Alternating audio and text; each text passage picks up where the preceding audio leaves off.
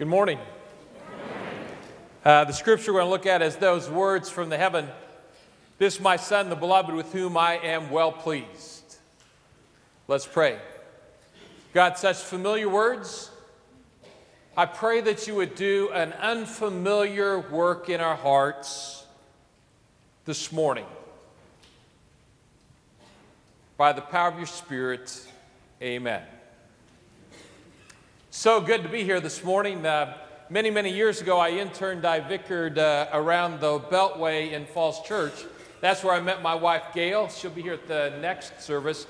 Uh, I'm not going to say a lot about PLI, but if you want to learn about PLI, uh, particularly we're going to talk about thousand, thousand young leaders later on, uh, you can go to our website, plileadership.org. Uh, we've been here the last few days. You guys have been master hosts to us. We've been training leaders here in the DC area and on the East Coast and so on. And um, I think you know this, uh, but uh, you guys, you are blessed with some wonderful pastors. And uh, if you uh, didn't know that, shame on you. Uh, and if you knew it, I assume that you've uh, said thanks to them kind of recently. So Thank you for your faithfulness, your leadership, your integrity around the Word of God, and uh, for standing tall and leading with the grace of Jesus. Um, uh, you are a blessed people. So, ready to go to work? This will be when you say yes? Okay, let's do that. Uh, so, so uh, uh, uh, the title of the message, You're My Son, My Daughter, I Love You here's what I'd like you to understand is that the words that the Father spoke to Jesus is the words he speaks to you too. Um, here's a picture. Uh, that's me, that's my wife Gail, that's our brand new grandson Grant. Um, let me close up that just a little bit. Uh, you see a little guy, Grant, there? Um, uh, give me a couple descriptors of him. Precious. Precious, yes. Beautiful, yes. Loved. Loved. Anybody else? Peaceful, asleep. There we go. I thought somebody was going to say the smartest little kid in the world. Yeah. Uh, but, uh, you know, the word nobody said uh, was sinful. The Bible says that when we're born, we're born sinful, right? And uh, I'm not being disrespectful to my uh, cute little grandson at, at all. And the Bible says that all of us have sinned, right? We've fallen short of the glory of God. The Bible says that the wages of sin is death, and we are the recipients of the free gift of God through our Lord Jesus Christ by faith, and that's life and salvation. And so uh, Grant's going to be baptized in about 10 days, kind of thing. And the baptism is the, is the place where the Father in heaven is going to say, You're my son. I love you. I'm proud of you. Just like he has you. Am I right? And so, even this morning, sitting in the pew where you're at, no matter what's happened this last week or the last number of years, the Father in heaven says, You're my daughter. I love you. I'm proud of you. You're my son. I love you. I'm proud of you. Here's kind of the weird sort of thing, right? So at any given time, we can stop and think, how, how can that be? I'm just not enough. We live in a world that reminds us we're just not enough. We don't have enough money, enough success, enough accomplishments, enough education, uh, enough warm and charming personality, enough relationship, enough whatever. And so we get challenged to imagine that God the Father can simply declare that He loves you and that He's proud of you. On the flip side of it, uh, we can very easily drift toward the, uh, yeah, I got this thing going, right? Uh, I've, I've got the world by the tail. I've got my life under control. Things are going great. uh, I really don't need a whole lot of help. We wouldn't say it out loud because that would sound idolatrous, wouldn't it? We just think it in here sometimes. And even to whisper it out loud is a word that says, Oh my God, please forgive me, I repent. Just like the children of Israel, they were daily dependent of God for provision and protection, right? Just like we are. And so, my experience is that the words that were spoken to Jesus at his baptism, keep in mind, Jesus has accomplished nothing yet. This is like the, uh, the green light to start his three years of earthly ministry. We know he's perfect, we know he's without sin, but he hasn't accomplished anything yet. And the Father says, I love you and I'm proud of you. And by the way, at the baptism, isn't that a unique moment where you see we began our worship in the name of the triune God, Father, Son, and Holy Spirit? We see all three persons of God present, right? Uh, Jesus embodied in the flesh incarnate, the Holy Spirit come in the form of a dove, and the voice of the Father saying, This is my Son. First, we get clues back in uh, Genesis, right?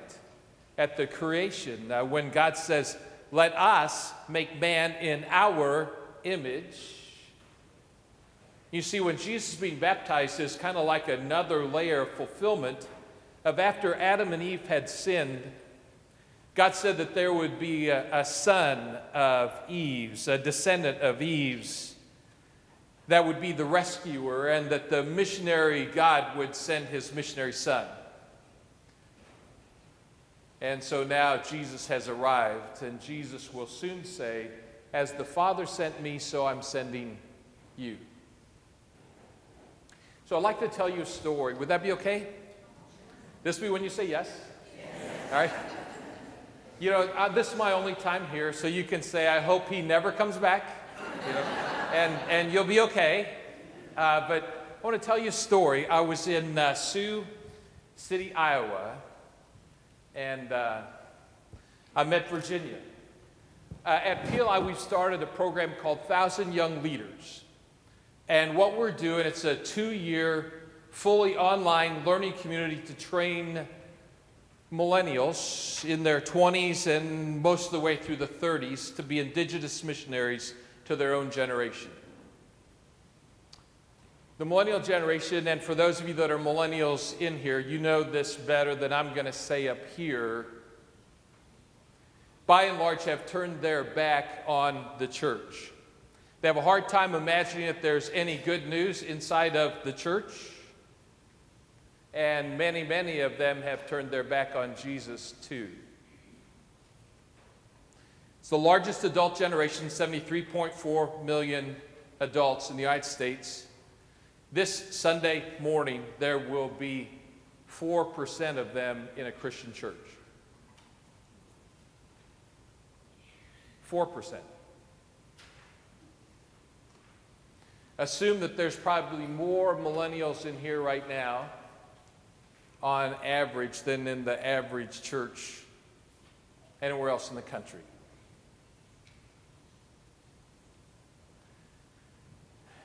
We've asked the question how do you go about reaching them? We think it's by training people within that generation to become, we'd call them missionary disciples to that generation.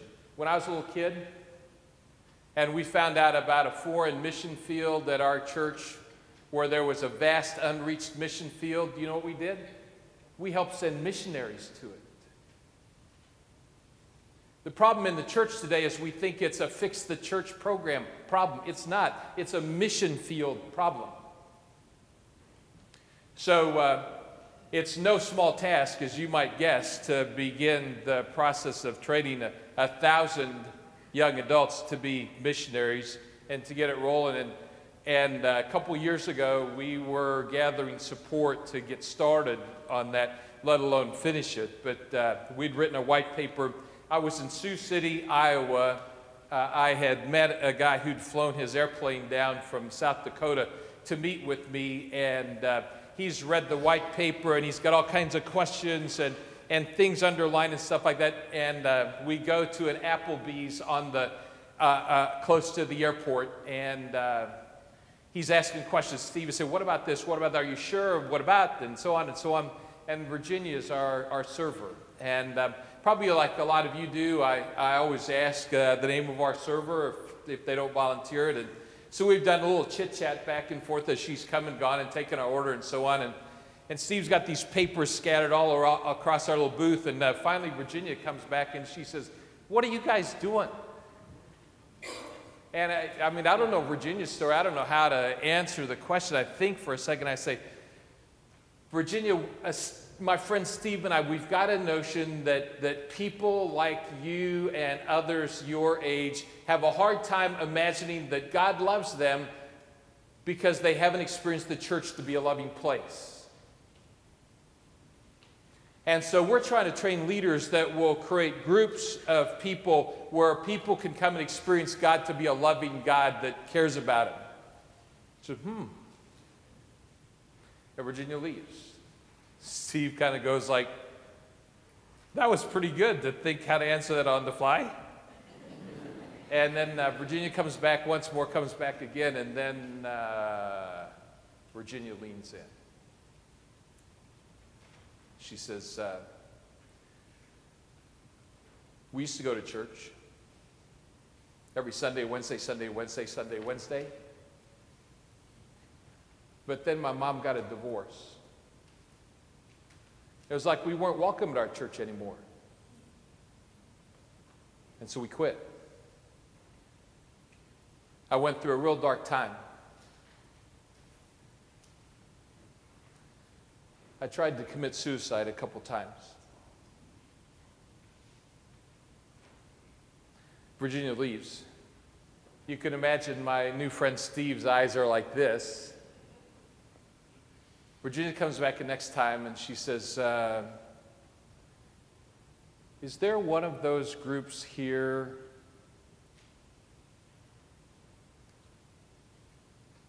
where I could discover that God loves me and Sioux City, Iowa. I said, Virginia, this is my first time ever being in Sioux City, Iowa. You're the only person I know in Sioux City, Iowa. I hope there will be. And I, I said, Virginia, let me do this. And I gave her a business card, that had a logo just kind of like this. It's a distinctive PLI logo. And I, I said, Virginia, let me give this card and nothing weird. You can, you can walk around the corner, throw it away as soon as, uh, as, soon as you uh, walk away from the table. Her shift was ending.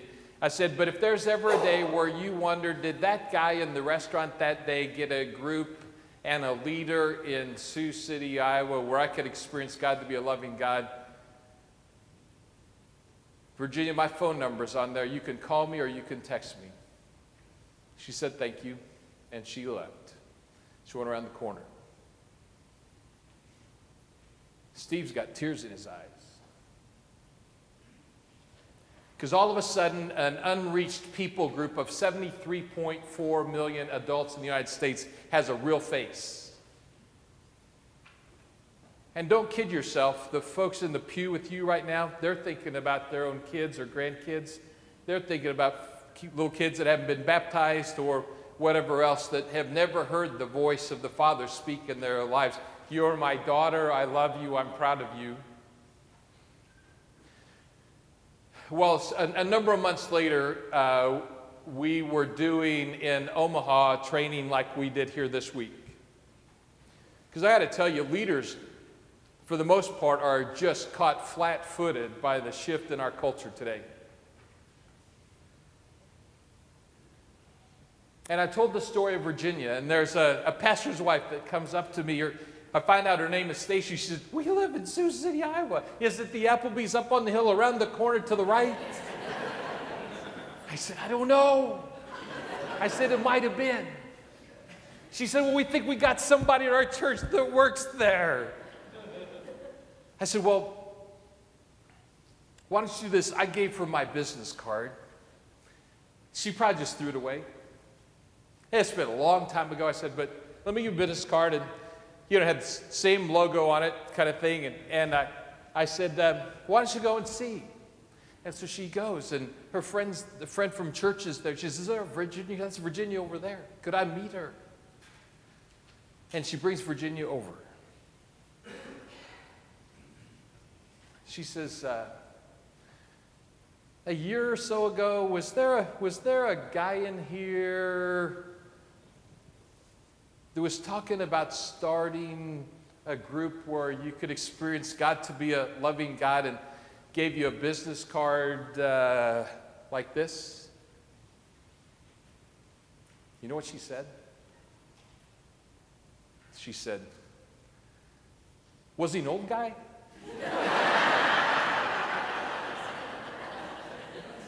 I'm like, come on, Stacy, how is that? And then you know what she did? She had a little server's, whatever you call it.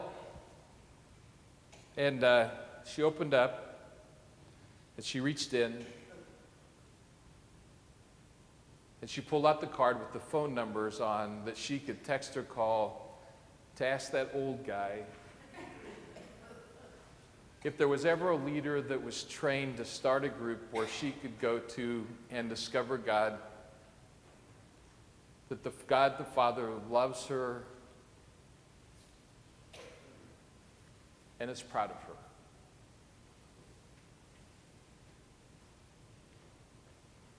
You'll have a chance in just a moment to taste it, uh, hear the whisper of God through Jesus Christ. The reason why baptism is so powerful, the reason why the sacrament is so meaningful is because Jesus went on those next three years to give his life as a sacrifice for our sins, right? And the Spirit has worked to call you to faith in Jesus. And if that's new news to you, you'll want to chase after that and figure that out and let the Spirit guide you so that you discover that God's a loving God and that He's proud of you. And I'd invite you that if you care about that unreached people group, I'd invite you to pray the Lord of the harvest to send laborers into that vast unreached harvest field. God, may it be so. May we leave later this morning knowing that uh, you love us, we're your daughters, we're your sons, and you are proud of us. Amen. Thank you, you guys.